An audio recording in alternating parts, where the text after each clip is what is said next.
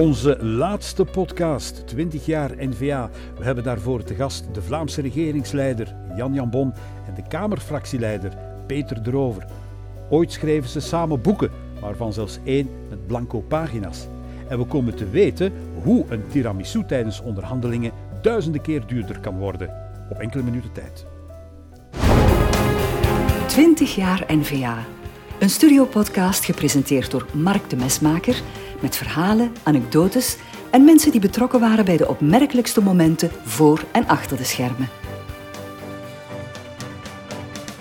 Dag iedereen, welkom bij de podcast 20 jaar NVA, de laatste podcast in de reeks waarbij we aanbelanden bij de huidige periode en ook vooruitblikken naar de toekomst. En we doen dat met uh, twee kopstukken van de partij die allebei een verleden hebben in de Volksunie, de, de Volksunie Jongeren, de VUO, die allebei belangrijke functies hebben bekleed binnen de VVB, de Vlaamse Volksbeweging, die allebei ook een interessante carrière hadden voor de politiek. De ene in de privésector, de andere in het onderwijs. Welkom minister-president van Vlaanderen, Jan Jan Bon en Peter de Rover, de fractieleider voor de NVA in de Kamer, de Federale Kamer. Ja, ik zei het al, jullie hebben toch wel wat uh, gemeen zo. En als ik even uh, op Wikipedia ga kijken, dan uh, lees ik zelfs dat jullie samen een boek hebben geschreven. In iets verder verleden. Ik denk dat wij uh, 40 jaar samen op de teller hebben, of zal, het zal, niet, zal niet veel schelen. Binnenkort dag op dag, denk ik. voel me hier een beetje Stettler en Waldorf of zo. nee, maar jullie hebben samen een boek geschreven in 1992 met als titel... Vlaanderen staat in Europa. Vlaanderen staat in Europa, maar Vlaanderen zou ook staat in Europa moeten Ja. worden. Ja. Wat, wat stond daarin? De opmakers van de kaft hebben dat heel mooi. Vlaanderen staat in Europa. Dus je kon dat, je kon dat op twee manieren lezen, maar die twee manieren waren ook bedoeld. Bedoeld. Vlaanderen als staat in Europa, maar Vlaanderen staat ook in Europa. En dat was op dat ogenblik eh, ja, toch wel een poging. Dat was dus in onze VVB-tijd, hè, eh, de Vlaamse bewegingsperiode. Ehm, ja, waarin wij dat eh, idee van die, van die volwaardige Vlaamse staatswording ehm, wilden illustreren met ehm, onder meer met economische en ehm, cijfermatige argumenten, omdat de Vlaamse beweging natuurlijk een heel romantische beweging was. Ehm, zonder dat we er afscheid van wilden nemen, wilden we dat eigenlijk Ja. ook eh, rationaliseren, dat verhaal. Er waren eigenlijk drie delen. Dat is het eerste deel wat we van, tot op vandaag nog kennen, heel het economische dingen. Het tweede deel ook de voordelen die het zou zijn om als Vlaamse staat ook met Nederland uw relatie uit te bouwen. En de derde ook om in Europa iets te zeggen. En eh, de drie gelden tot vandaag nog. Om in Europa iets te zeggen Ja. te hebben, moet je een soevereine natie zijn. En eh, Ja. ja. ik merk dat nu toch ook als minister-president vaak, dat eh, ja, om op die Europese tafelen, om daar op die Eu- Europese besluitvorming te kunnen, te kunnen drukken, is toch nog altijd de weg via, via België en dus meestal niet zo'n goede weg. Ik wou het net vragen, is het nog actueel, maar blijkbaar wel dus. Ik vind het nog Mark, het is eh, trouwens niet het meest ge- gelezen of verkochte boek dat we geschreven hebben. We hebben ook een boek geschreven, Argumenten pro Belgica. en dat bestond behalve de kaft uit een hele reeks eh, witte pagina's. En eh, dat is een gigantisch verkoopsucces tot vandaag. eh, loopt dat al in de vierde, vijfde druk. Dus ook wat dat betreft eh, zijn we zeer succesvol. De druk bestond alleen uit de kaft, voor Ja, zelfs ik heb het thuis nog liggen. maar u werd ook lid van de, eh, van de groep in de Warande. Ja. Wa- Wat was dat precies? Ja, dat was een denkgroep die in de Warande, hè, de, de, het, het Vlaams Centrum zal ik zeggen, in, in Vlaamse salons in, in, in Brussel, gesticht in de tijd door Lode Campo. eh, Herman de Bode was daar ook bij betrokken en eh Vaast Leijzen en allee, de toenmalige Vlaams gezinde deel van het bedrijfsleven, die hebben de Warande gesticht. En binnen die Warande is een denkgroep ontstaan, eh, eigenlijk onder impuls van Remy Vermeijeren, die toen CEO van de KBC eh, nog was, om... ehm, ja, om, de, om, om ook die, die argumenten rationeel, niet, eh, niet romantisch en zo, maar de rationele argumentatie waarom we veel beter als soevereine staat eh, de toekomst zouden aankunnen dan in dat, eh, in dat Belgisch. En dat is, ehm, toen dat boek is uitgekomen, dat herinner ik mij nog heel goed, dat heeft, dat heeft echt wel veel, veel teweeggebracht. En ik denk zelfs dat je met enige zin voor overdrijving kan zeggen dat ook, het, het, ehm, ook de NVA er in de beginjaren mee van geprofiteerd heeft. Want dat boek had wel een redelijke impact, of die studie had wel een redelijke impact om te zeggen van ja, inderdaad, met die ehm, objectieve argumenten in de, in, onder de arm, moeten we nu toch richting een uh, serieuze stap in de verdere staatsvorming komen. Ja, u hebt daar ook aan meegewerkt? Uh, ik was daar uh, maar zeer zijdelings bij betrokken. en ik denk dat op dat ogenblik, ik was toen formeel voorzitter van de Vlaamse Volksbeweging, dat die link met de klassieke Vlaamse beweging door de Warande-groep niet echt gezocht werd. Men wilde, we wilden een uitbreiding hebben van het, van het publiek dat men wilde bereiken. Ehm, en dat was op zich ook een, eh, een, heel, een heel zinvolle gedachte, want dat was toch uh, een beetje de doorbraak uh, in, in kringen die in het verleden zeer terughoudend waren. Ja. In 1991 organiseert u als voorzitter van de VVB zelfs een congres, hè, Onze Toekomst, ehm, Vlaanderen onafhankelijk. Wel, uh, ik ben voorzitter geworden van de Vlaamse Volksbeweging in 89. En dat was de periode, wij waren angry young men. Hm? Overal uh, een beetje tegen aanschurken nu en alleen nog opgelopen. Ja, nu alleen nog angry. um, en um, de Vlaamse beweging zat toen één, en dat is waarschijnlijk iets wat tot vandaag blijft doorklinken, leek een zaak van het verleden te zijn, van oude mensen. Wij waren toen nog jong. Uh, maar ook inhoudelijk zat men in, dat federale gedachte, in die federale gedachte. Um, terwijl die natuurlijk voor het volwaardige Vlaamse zelfbestuur eigenlijk niet bracht wat, uh, wat het zou moeten brengen. Um, en dan hebben wij inderdaad met dat congres uh, eigenlijk die provocatie neergelegd. En wat bleek dan? Uh, dat, ja, dat bij die congresstemming 90, 95 procent daarin mee zat. Dus wij hebben eigenlijk ook maar losgevrikt wat in de gedachten op dat ogenblik echt aan het mhm. leven was, maar wat die vorige generatie een beetje voorzichtig probeerde, probeerde tegen te houden. Oké, jullie zijn dan allebei de, politiek, uh, de partijpolitiek gestapt, van beweging naar partijpolitiek. Uh, Jan, jij hebt dat uh, eerder gedaan dan Peter, hè? Ja. Ja. Peter is er eerder uitgestapt uit de partijpolitiek in de volkszin in een tijd. Um, een jaar later, denk ik, of zoiets. Maar dan uh, in 2005, eh, ik ben eigenlijk heel in het begin, toen de NVA ontstaan is, direct lid geworden. Passief lid, maar ik vond dit wel het project. Een, uh, een centrumrechtse sociaal-economisch profiel en dan de radicale keuze voor, Vlaamse, voor Vlaams zelfbestuur, voor Vlaamse onafhankelijkheid. Ja, dat was eigenlijk mijn, mijn programma. Dus ik ben er heel snel lid van geworden.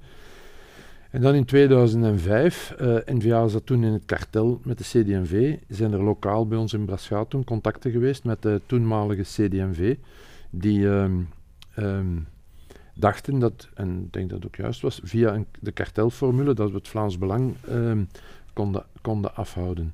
En toen ben ik in, en zijn we beginnen nadenken, ben toen ook, uh, ook contact gehad met Bart, met Bart de Wever, om te zeggen van ja, is dat iets wat u interesseert dat ik in Braschaat en zo is eigenlijk die, die bal aan het rollen gegaan. Ja. Maar voor de duidelijkheid, u kwam eigenlijk uit het bedrijfsleven. Ja, ja, ja, ja absoluut. Ik heb uh, mijn loopbaan altijd in het bedrijfsleven, VVB en zo, dat was in de vrije tijd. Dat was een hobby.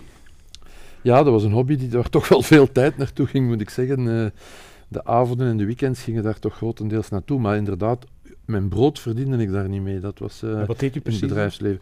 ik, ben, ik heb het langste gewerkt voor het bedrijf IBM. Uh, in het begin van mijn carrière bijna tien jaar voor IBM gewerkt. En aan het einde van mijn carrière was ik uh, algemeen directeur van Bankart Compagnie. Aan het einde van mijn carrière ah, in het bedrijfsleven was ik ehm, direct, algemeen directeur bij Bankart Compagnie. En dat zijn de uitgevers van de, de creditkaarten, Visa, Visa en Mastercard. Ja, toch serieuze functies die je dan achterlaat op bepaalde. Ja, en dat was toen, ja, want dat herinner ik mij nog goed, dat was toen echt een, een sprong. wij hadden toen denk ik één, één verkozene in de Kamer en al een paar verkozen in het Vlaams parlement vanuit de kartelformule. Dus, um, en uh, ja, dan zeg je, ja, ik ga dat doen. Um, geloof in de goede zaak. En, maar ik, uh, ik herinner mij, mijn, mijn aandeelhouders van het bedrijf waar ik, dat ik leidde, dat waren de vier toenmalige grootbanken. Nu zijn er sommige daarvan niet meer zo groot, maar, maar uh, en dat ik toen met die mensen rond tafel ben gaan zitten en zeg ik, kijk, ik zou die stap naar de politiek willen, willen zetten. Iedereen vond dat ongelooflijk interessant, maar niemand had ook maar enig oor voor te zeggen, is, kan er een uh, terugvalpositie zijn, terwijl je daar samen zat met de vier grootbanken, dus dat zijn toch enkele tienduizenden uh, plaatsen. Uh, en dat was, dat was, dat was als je die sprong maakt, is het, is het gedaan. Dus andere woorden, verbrand uw bruggen? Ja, verbrand uw bruggen, contractueel. Ik moet zeggen, nog, met, met, een aantal van die mensen heb ik tot vandaag nog altijd contacten. Dus in die zin, amicaal en zo zijn die bruggen niet verbrand. Maar, maar je snijdt die, die, die contractuele band wel door. En nu is dat natuurlijk een ongelooflijk succesverhaal geworden, die NVA, gelukkig maar, dat is fantastisch. Uh, maar dat had natuurlijk evengoed helemaal anders kunnen uitdraaien. Ja, dan had ik gewoon terug een job moeten gaan zoeken. Hè. Ja. Maar goede contacten ook met de, met, de, met, de, met de kringen van werkgevers aan overgehouden. Ja, ja, ja, ja omdat, je natuurlijk, ja. omdat je natuurlijk ook een beetje de taal van, van, van die mensen spreekt. Hè, doordat je daarin... En dat vind ik ook zoiets... Uh, ik denk als je vandaag naar onze parlementen kijkt, zowel het federaal als het Vlaams parlement, en je zou 10% gaan zoeken van leden van het parlement die bijvoorbeeld 10 jaar bedrijfservaring hebben, en dan niet CEO of eenders welke functie, gewoon 10 jaar in een bedrijf gedraaid, ik denk dat je ze niet gaat vinden. En dat vind ik een uh, tamelijk kwalijke evolutie. Maar wel mensen die in het onderwijs gestaan hebben. Ook niet veel, ook denk niet ik. Veel, ook niet veel. Um, maar ik heb er wel 30 jaar rondgelopen. Ja, absoluut. Of je staat in het onderwijs, zo zegt men dat. welke vakken? Uh, economische vakken in het bijzonder. in. en dat was een, uh, een gelukkige samenloop van omstandigheden dat men geen collega vond om aardrijkskunde te geven. En toevallig is dat iets wat mij zeer interesseert. Dus ik heb ook vele jaren uh, met kaarten rondgezeuld. Je kent dat soort leerkrachten die, die dan met een wandkaart. ze hangt nog altijd, of een van die kaarten hangt nog altijd in mijn, in mijn bureau. Nog contacten met oud-leerlingen soms? Absoluut. je komt die ik stel me altijd voor, als je lesgeeft in, in een provinciestad gedurende 20, 30 jaar, dan denk ik dat je de hele stad kent. Uh, want in mijn geval was dat uh, Deurne in Antwerpen-Noord. En, uh, en, stel ik toch tot mijn aangename verbazing vast dat je ze eigenlijk nog voortdurend tegenkomt. En ja, er blijft meneer erover. ik, kwam, ik kwam iemand tegen op, in, de, in het treinstation vorige week. Meneer erover, ik heb nog les van, en hij deed zijn mondkapje naar beneden, want ja, je ziet maar de helft van het gezicht. Ik zeg, ja, ik herken je nog maar de naam. En ik vroeg toen, uh, wanneer ben je afgestudeerd? In 87. Dus dat is toch al wel even geleden. Maar het bleef meneer erover. Um, u, u, ja, u, u, wordt allebei verkozen en uh, Karel Drabbe, u kent Karel Drabbe schreef uh, in een van de kranten, ja, uh, die Peter erover, hij heeft op vijf jaar tijd de sprong gemaakt van opiniemaker in de marge naar het centrum van de politiek. Moet wel wat zijn. Ja. Zowel die marge als dat centrum uh, moet je toch een beetje relativeren. Ik had, uh, en dat is de reden waarom ik inderdaad later in de partijpolitiek ben gestapt, omdat ik uh, die, dat maatschappelijke debat ook heel erg belangrijk vind. Die, uh, overgang van de pure mensen met een partijpolitieke stempel in de rest van de wereld, want dat is toch altijd hmm. wel een drempeltje. Ja. dat is een NVA of dat is iemand van een bepaalde partij. Het is natuurlijk een stempel waar je dan die hele partij met je meebrengt. Um, dus uh, die overgang tussen de NVA en, en, de rest van de wereld, om het zo maar uit te drukken, um, die brugfunctie heb ik uh, eigenlijk ook altijd wel heel belangrijk gevonden. Uh, en op dat ogenblik vond ik ook echt wel mijn weg naar de media uh, enzovoorts. Maar ja, je zit uh, natuurlijk aan de kant van hoe het moet, maar niet aan de kant van doe het dan maar.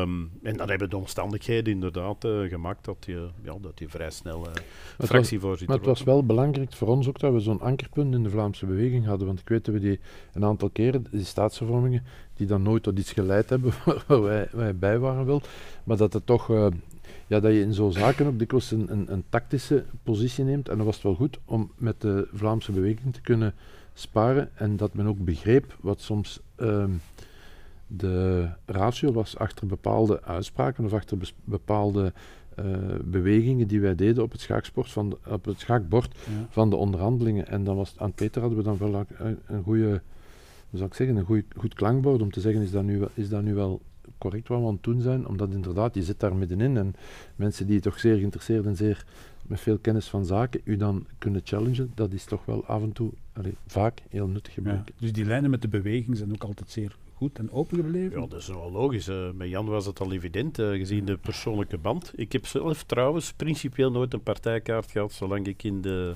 uh, in de VVB zat. Ik vond, ik vond dat, dat ik nooit... Ik zou nooit willen liegen op de vraag, heb je een partijkaart?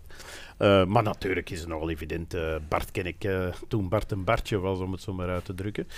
Riek, de Wever, zijn vader, zat bij mij in het bestuur als provinciaal voorzitter. Een, een, hele reeks van, v, van ken, ken je persoonlijk. En dan, ja, dan, dan ben je altijd maar één babbel of één telefoongesprek weg. Hè. Dus ja. dat, dat, dat gaf een, een, een voortdurende contact. Mm. Ja. Nog één vraagje over die, die periode. Ehm, jullie zijn allebei fractievoorzitter geweest in de Kamer een tijdje. Allebei met een verschillende stijl. Op een bepaald moment schrijft men in, het, in de kranten het, het volgende. Het was een, een, artikel met een poging tot een karakteranalyse. Het was naar aanleiding van Marrakesh. En we komen daar Ah, ja. zo meteen toe van de Marrakesh-crisis. Over jou, Peter. Ja, mijn sarcasme wordt niet altijd even goed begrepen. Je moet mijn gevoel voor humor kennen. Jan is de enige die die je grapjes begrijpt, of zijn er nog meer? Dat, dat, dat, dat zou nogal droevig zijn, hè? Als je een klankbord, een, ding, een publiek van, van één, één persoon. Ehm, ja, kijk, ik, ik heb eh, mijn manier van doen en die, die, die is dan eh, soms misschien wel wat, eh, eh, hoe zou ik zeggen, minstens wat ironiserend, laten we het eh, zo zeggen. Ehm, en wie me echt niet kent, gaat dat, gaat dat misschien soms verkeerd capteren. Dat, Ja. dat zal wel zijn, ja. Maar jij begrijpt hem goed. Hè? Ik begrijp hem meestal heel goed. Hè. Nou, de serieuze vragen nu. Eind 2018, de regering Michel I komt in de problemen door de Marrakesh-crisis, zogenaamde Ja. Marrakesh. We hebben het in de andere podcast er uitgebreid, Uitgebreid. eh, over, over gehad. Eh, toen hebben we ook gehoord, ja, de dash zat uit die regering, was er niet meer. Jan, jij was toen minister van Binnenlandse Zaken. Je had je nogthans toch herhaaldelijk laten opmerken als minister van Binnenlandse Zaken, zeker tijdens die terreur, eh, terreurdreiging, terreuraanslagen ook. Wat is daar dan precies gebeurd? Ja, wat is daar precies gebeurd? Er was daar een, eh, een blokkage op, op dat, op dat Marrakesh-akkoord. Er stonden een aantal dingen in dat akkoord, ehm, of in dat pact, dat, ehm, dat zeker niet strookte met, wat wij, eh, met, met onze visie op, op, op migratie en op, op inburgering en zo. En waar wij de analyse maakten, als we hiermee ehm, daarna met ons, kies, met ons project, met ons programma, ehm, dat aan de burger moeten gaan uiteenzetten. De pinteren zullen dan onmiddellijk zeggen, ja, maar dat en dat en dat hebben toen meegekeurd, mee goedgekeurd in dat Marrakesh-akkoord. En nu komt hier tegenovergestelde zeggen, wat is de echte NVA, die van het Marrakesh of die wat ons nu komt vertellen. Dus qua geloofwaardigheid zou dat een, een probleem ge- ge- ge- geschapen hebben. Ehm, ik ben ook rotsvast van overtuigd dat eh, wanneer er een klein beetje, klein beetje politieke wil bij de twee andere Vlaamse partijen was, want bij de MR was die er wel, maar bij de twee andere Vlaamse partijen hadden we hier met bijvoorbeeld een onthouding daar in, in, in eh, New York, hadden we hier kunnen doorslibberen. Dat zou niet de prijs gehad hebben van de, niet de schoonheidsprijs, maar dat had wel politiek kunnen, kunnen, eh, kunnen getrancheerd worden. Maar het was duidelijk dat de twee eh, Vlaamse coalitiepartners dachten dat ze hier ons mee konden, konden hebben. En dus eigenlijk niet bereid waren om eh, het, vergelijk, het vergelijk te zoeken. Maar ik zeg het, ik, ik, allee, ik was heel graag. Die, ik heb die job van, van minister van Binnenlandse Zaken heel graag gedaan. Heel, of die verantwoordelijkheid genomen. Ja. Ik denk ook dat je dat eh, idealiter twee, twee ehm, periodes best doet. Want dat is, dat is zo toch eh, intensief. Maar goed, als je daarvoor de geloofwaardigheid van je programma moet te grabbel te gooien. Er is een verschil tussen iets niet realiseren of het tegenovergestelde realiseren van wat eigenlijk in die programma staat. Dat zijn twee verschillende dingen voor mij. Eh, iets niet realiseren, dat is denk ik aanvaardbaar, maar het tegenovergestelde gaan doen, dan wat je daarna de kiezer van wilt gaan overtuigen, dat is tamelijk, eh, tamelijk moeilijk te aanvaarden. Daarin zijn we dan ik- toch wel een beetje uniek, nee? Ja, maar goed, ik hoop dat we altijd een unieke partij zijn. Ik bedoel, daarvoor ben ik in dit project gestapt. De dag dat wij dertien in een dozijn zijn, dan, dan denk ik dat we onze roeping of onze afspraak met de geschiedenis volledig gemist hebben. Het is juist omdat wij een unieke partij zijn, omdat wij, denk ik, de meesten onder ons, eh, ik hoop iedereen, mandaten bekleedt om iets te realiseren en niet om te kunnen zeggen, ik heb dat mandaat hier. Ja, dat is denk ik, dat moet echt onze partij eh, uniek maken. Ja, ik denk, eh, ik zou daar twee dingen aan willen toevoegen. Eén sluit hier direct bij aan. Ehm, wij moeten voortdurend dat evenwicht als partij zoeken tussen, ehm, zeg maar, pragmatisme, deelnemen op een constructieve manier aan de macht, eh, maar de rode lijn in het oog houden. En eh, je hebt eigenlijk gemerkt dat sommige partijen die dan zeiden, ja, het is toch niet bindend, daar kwam er eigenlijk op neer, zet uw handtekening en, en trek het u verder niet aan. Alles kan. Alles kan en eh, we, we doen als, alsof we het menen, maar eigenlijk menen we het niet. Eh, en dan is die NVA toch, denk ik, als, als unieke partij naar boven gekomen van ja, maar je gaat je wel qua inhoud vastkleven aan een weg die we niet willen zetten. Ten tweede wil ik eh, een beetje reclame maken of, voor de relevantie van de Kamer. Want ik denk dat de Kamerdynamiek daar ook een rol heeft gespeeld. We hebben daar in de Kamer ehm, ja, op dat ogenblik nogal pittige debatten gehad. En die hebben wel voor een toestand gezorgd, denk ik, dat het moeilijker en moeilijker werd voor de andere ehm, om nog over te steken naar een compromis. Omdat zij ja, op bepaalde momenten echt volledig losgingen in de Kamer. En uh, punten en standpunten begonnen in te nemen in die dynamiek waar ze niet meer van terug konden. Terwijl dat niet had gehoeven. Had men dat, uh, hoe zou ik zeggen, wat diplomatischer aangepakt. Uh, maar de, de, de drive van het Kamerdebat uh, heeft zeker een Patrick de Waal op bepaalde ogenblikken tot uitspraken ehm, verleid die ja, waar men dan waarschijnlijk achteraf heeft gezegd, ja, daar kunnen we ook niet meer op terugkomen. Mm. Um, en in die zin, um, ja, dat was natuurlijk een zeer hectische periode. Maar denk ik dat we echt op dat ogenblik gedaan hebben. Het enige wat we hadden kunnen doen, mm. als we onszelf nog in de spiegel wilden bekijken. Mm. Ja, en dan... ja, want die vraag krijg ik dikwijls, ja, maar je gaat je job toch niet kunnen afmaken. Er was op een paar, paar vlakken, zeker een paar hervormingen binnen de politie, moet je dan halfweg het mes in het varken laten steken, dat is, ja, dat is niet plezier. Ik had die hervormingen graag afgewerkt. Maar uh, ik, heb, uh, ik zou in dezelfde omstandigheden dezelfde beslissing opnieuw ondersteunen. Ja. Maar als ik, als ik dan. Ik, ik lees dan zo'n beetje de, de kranten in, in die periode. En dan las je eigenlijk al in de zomer van 2018 dat er toch wel al wat zat aan te komen. Als je als je leest in, in verschillende, 23 juni 2018 in de Standaard, in verschillende cruciale dossiers, defensie, asiel, energie, begroting, we pleiten NVA de ene richting, terwijl de regering de andere opgaat. De dash was eruit. Hmm, was het de regering of was het eigenlijk heel dikwijls CD&V, denk ik? ja, ik weet ook niet of de dash er echt uit was. Kijk, het is normaal als je in het begin van een discussie staat en je zit met vier partijen rond de tafel, dat je vanuit vier uh, dat geldt nu voor de Vlaamse regering ook. Je begint aan een dossier. De verschillende partijen hebben een invalshoek, hebben hun partijprogramma. Maar, maar ook in de regering Michel zijn we wel, behalve het Marrakesh-pact, altijd tot besluitvorming gekomen. En zo hoort dat ook in een regering. Uh, de, de pers zei kibbelkabinet, omdat je vertrok vanuit een ander. Maar dat is, dat, dat, daar gaat de democratie toch over. Van een aantal standpunten rond de tafel samen te brengen en dan tot besluitvorming te komen. Ik denk dat dat bij de regering Michel uh, meestal gelukt is. Marrakesh was natuurlijk het, het, het, tegenvoorbeeld, maar zelfs daar lag het, allee, lag het compromis eigenlijk voor het grijpen. Dat, maar we wilden het niet. Uh, men wilde het niet. Men dacht daar een grote zaak aan te doen uh, um, om, om ons klein te krijgen. Of zo, ja, ja. En Michel, ja, de regering Michel valt dan. Ja. Stond hij dan echt aan de juiste kant van de geschiedenis? Ja, als je het aan hem vraagt wel. Um, dus maar wie, wie de geschiedenis schrijft natuurlijk. Hè. De, um, wat in elk geval ik altijd heel tegenstrijdig heb gevonden. Als men zei, ja maar het is niet bindend. Dan dacht ik, ja moet je daar dan een uh, trouwe partner. Want je kon zeggen wat je wil. Maar de NVA was in die regering toch altijd denk ik heel loyaal geweest. Binnen die context. Moet je dan een loyale partner op dat ogenblik um, ja, buitenspel zetten. Want laten we eerlijk zijn. Als we toen overstag waren gegaan. Dan hadden we daarna denk ik geen enkele slagkracht meer gehad in die regering. Uh, dan, dan, dan, dan was het gewoon uh, slepen geweest naar de verkiezingen. Maar ook naar de publieke opinie, opinie geeft heel veel geloofwaardigheid prijs. En dat is het laatste wat we willen doen natuurlijk. Ja, ja.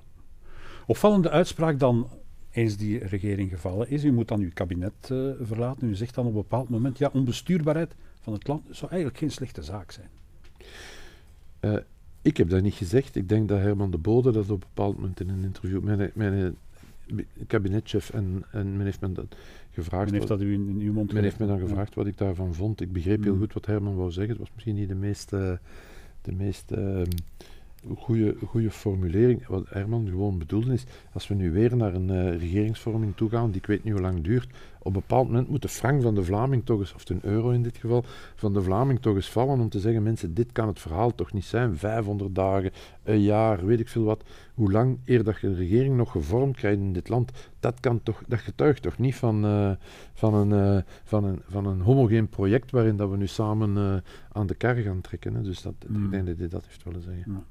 U moet zich dan voorbereiden op, een, op een campagne, hè, want want er gaat dan een regering in lopende zaken. Maar eigenlijk moesten we ons niet voorbereiden op een campagne. Hè. Dat, eigenlijk had het hier onmiddellijk verkiezingen moeten worden. Hm. De grootste partij van het land uh, trekt uit die regering of wordt uit die regering gezet. Ook daar kun je nog ellenlang over discussiëren. Maar normaal valt zo'n regering dan. En dat was heel bewust. Men heeft heel bewust dan de zaken doorgetrokken, aanmächtig, uh, kansloos. We hadden toen denk ik op 150 um, 150 parlementsleden, een heel kleine minderheid Ja. die de regering nog steunde. Dat betekent in die periode dat men ook voortdurend bij ons kwam bedelen om die meerderheid in het parlement toch nog te kunnen, eh, te kunnen realiseren. Je merkt ook dat eh, Michel dan toch maar het zeker voor het onzekere heeft genomen en zijn Europese richting is uitgeslagen. Dat was, wat dat betreft zat hij zeker aan de goede kant van de geschiedenis. Toch zijn persoonlijke geschiedenis, daar kan geen discussie over zijn. Eh, dan werd eh, dingen, eh, mevrouw Wilmes premier en dan blijkt dus dat men liever op een aanmächtige manier eh, adem en futloos wilde doordoen dan die kiezer naar het stemhokje roepen. Is dat dan zo'n verantwoord politiek gedrag? Dat was partijpolitiek ingegeven, maar dat was zeker niet in het lands- landsbelang. Dat is, dat is klaar en duidelijk. Maar de verkiezingen komen er hoe dan ook. Hm. Samenvallende verkiezingen. Ja. eh, alles eh, Super Sunday. Ehm, en u wordt dan naar voren geschoven als kandidaat eh, premier. Premier, ja, En Bart de Wever als kandidaat minister-president. minister-president. Het is natuurlijk helemaal anders gelopen. En Ja. dan vraag je je af natuurlijk ook als kiezer van, ja, was dat niet geen electorale berekening eerder dan dat het... Ja, nee, ik denk dat het. allee, ik wil over mijn eigen niks zeggen, maar ik denk dat ik niet zo slecht parcours gelopen heb als minister en als vicepremier ook in die regering. En als je dan als grootste partij van het land zegt, wij de volgende regering willen wij er weer bij zijn, niet om erbij te zijn, maar wel om die grote sprong in de staatshervorming te maken, dan is het denk ik logisch dat je de vicepremier ook zegt, die moet dan eh, het, premierschap voor, voor, voor zijn rekening gaan nemen. Dat is tot daar de volledige, de volledige logica. Dat je ook een bod doet met je sterkste man van de partij die je hebt om het minister-presidentschap, ook weer als grootste partij, dat is ook compleet de logica. Hoe daarna de regeringsvorming van een en ander en welke rol op dat moment aan de partijvoorzitter toebedeelt, ja, dat, dat, dat weet je voor de verkiezing niet. Maar voor de verkiezing zeggen, onze vicepremier, dat is onze kandidaat eh, premier, en de sterkste man van de partij, dat is de dingen eh, om de regering te gaan leiden van het deel van het land wat wij het allerbelangrijkste vinden, namelijk de Vlaamse, de Vlaamse regering. Mij lijkt dat de, de logica der dingen. Ja, Bart Wever kondigde ook aan, ik stap op als burgemeester van, eh, van Antwerpen, als ik de kans krijg om minister-president van Vlaanderen te worden. Ja, maar ik denk dat eigenlijk op dat ogenblik, eh, want die Vlaamse regering is ook niet uh, standaard gevormd, Nee. daar is een hele periode overheen gegaan en dan begin je wel stilaan aan te voelen dat het uh, niet evident is dat je federaal mee aan, de, aan het verhaal gaat kunnen meeschrijven. Um, en dan moet je toch uh, die eerste keuze voor Vlaanderen al maken. En um, ja, hoe zou ik zeggen, Jan inzetten als parlementslid en, en, en, en, en Bart stoppen als, als voorzitter, is dat dan de goede casting voor de volgende jaren? Die vraag moet je dan even bekijken. Um, en laten we eerlijk zijn, uh, als minister-president, en dat zal Jan ook zelf wel uh, vanuit zijn verleden altijd, uh, dat, dat is natuurlijk bij, bij manier van spreken het allerhoogste politiek dat je als Vlaamse nationalist kunt invullen. Um, en anders denk ik dat, uh, ja, dat, dat zoals de omstandigheden dan zijn gelopen, dat we, dat we Jan een beetje politiek uh, op, uh, niet meer hadden kunnen gebruiken zoals ze hem nu kunnen gebruiken. Plus dat Bart de beste geplaatste persoon was voor die federale onderhandelingen te leiden. Hè.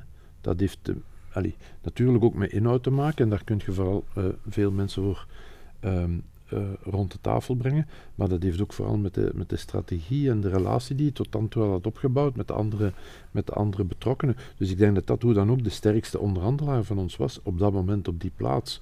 En uh, wij, op dat moment gingen we dat het, niet, dat het niet makkelijk zou zijn om die federale regering te vormen rond een, uh, rond een totaal veranderingsproces. Dat was duidelijk, maar er waren nog wel opportuniteiten en nog wel mogelijkheden. Dus ik vind dat dan ja, tamelijk logisch dat je de, de, je team dan zo opstelt. Ja, zo klinkt het ook, ja, inderdaad. Hoe, hoe herinnert u zich die periode, uh, met, uh, die, die, tussentijdse periode dan? Hoe ging het werk in het parlement er dan aan toe, in de Kamer, met uh, de eerste vrouwelijke eerste minister van het land op dat moment? Met de, een regering die een kleine minderheid heeft? Ja, en die ook kleiner werd. Uh, ja, je sprak over uh, samenvallende verkiezingen. Het waren voor ons natuurlijk ook tegenvallende verkiezingen. Laten we daar uh, geen misverstanden over. En het gevolg was dat wij tot aan de kiezing, maar na de val van de regering Michel, eigenlijk nog wel de begeerde bruid waren, want we konden de meerderheid nog leveren in het parlement. Dat was niet meer het geval na de verkiezingen. Ik denk dat uh, de zittende regering nog 37 zetels had, een verwaarloosbaar aantal.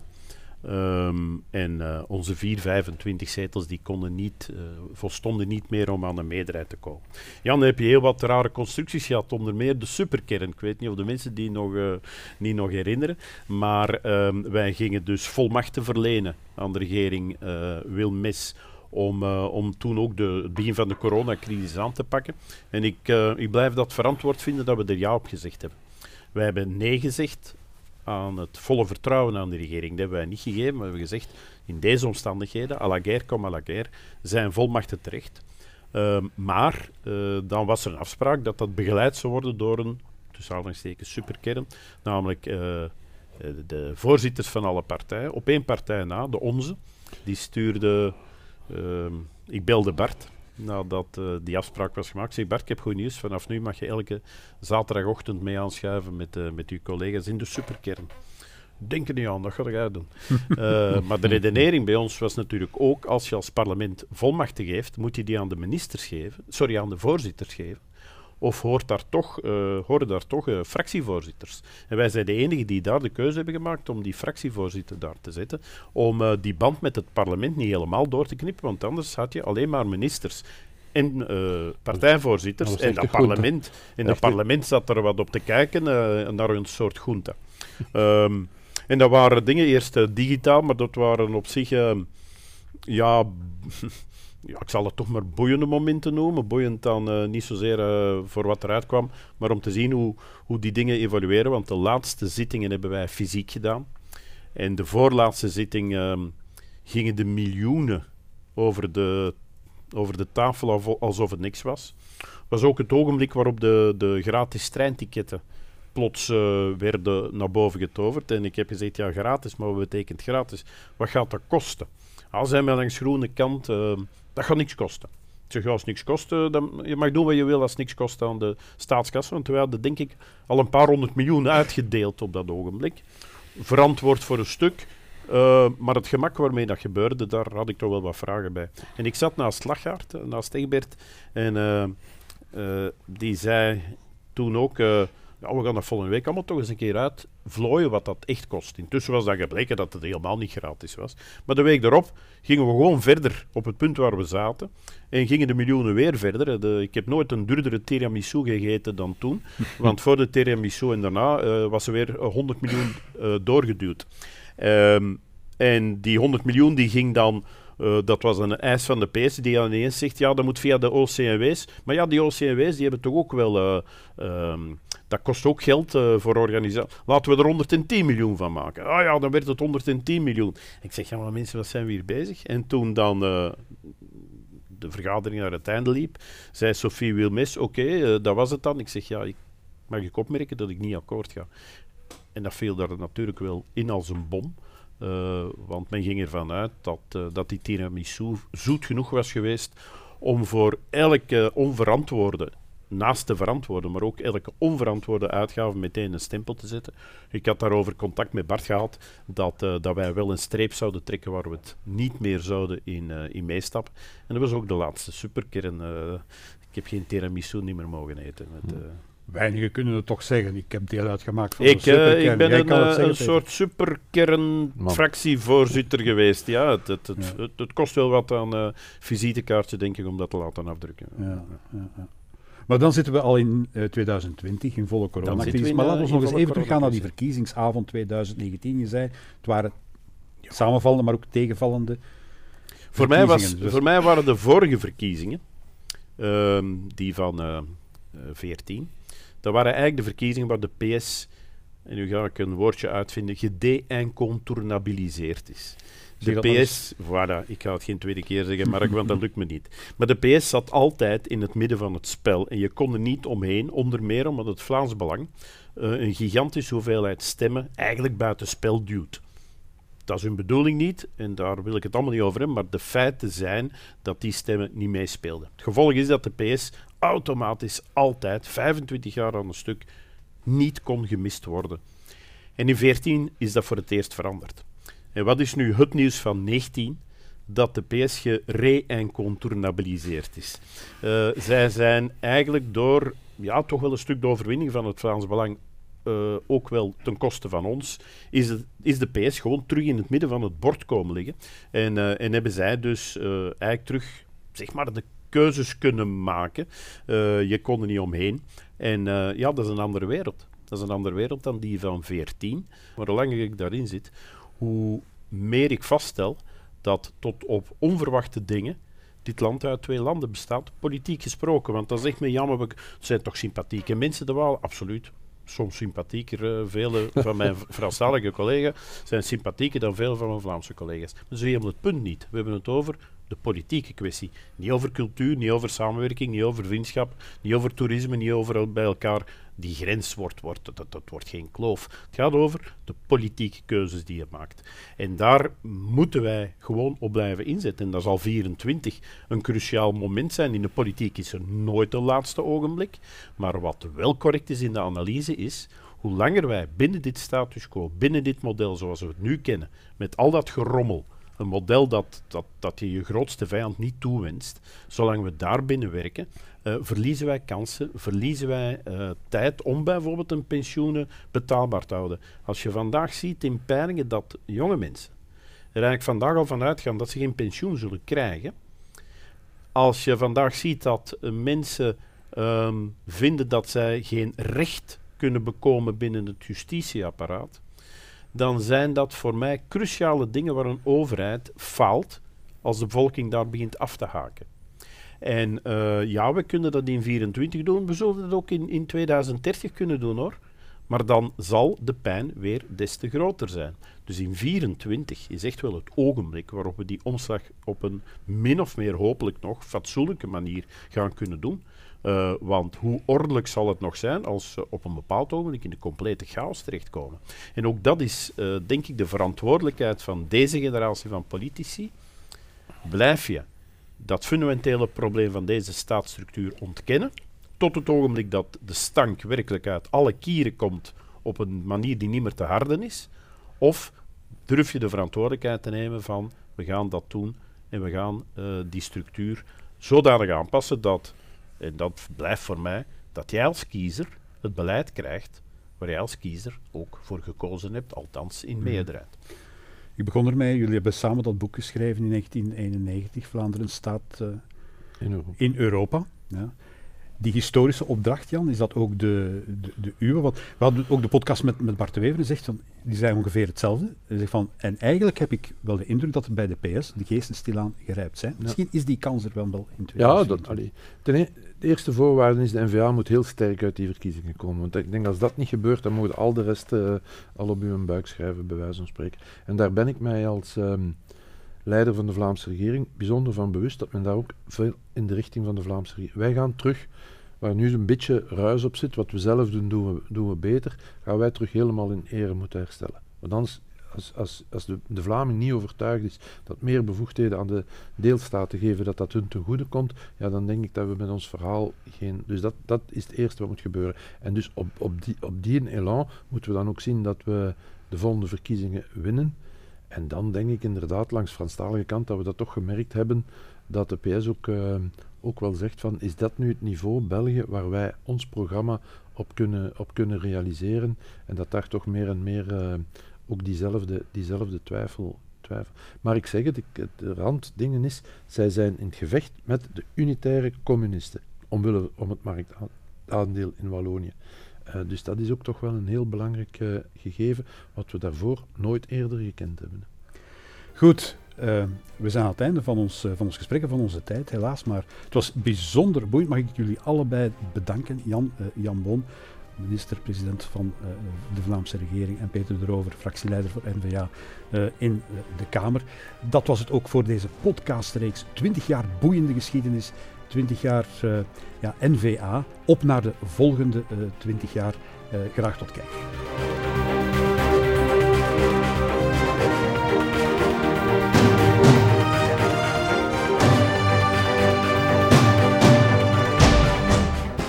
Twintig jaar NVA.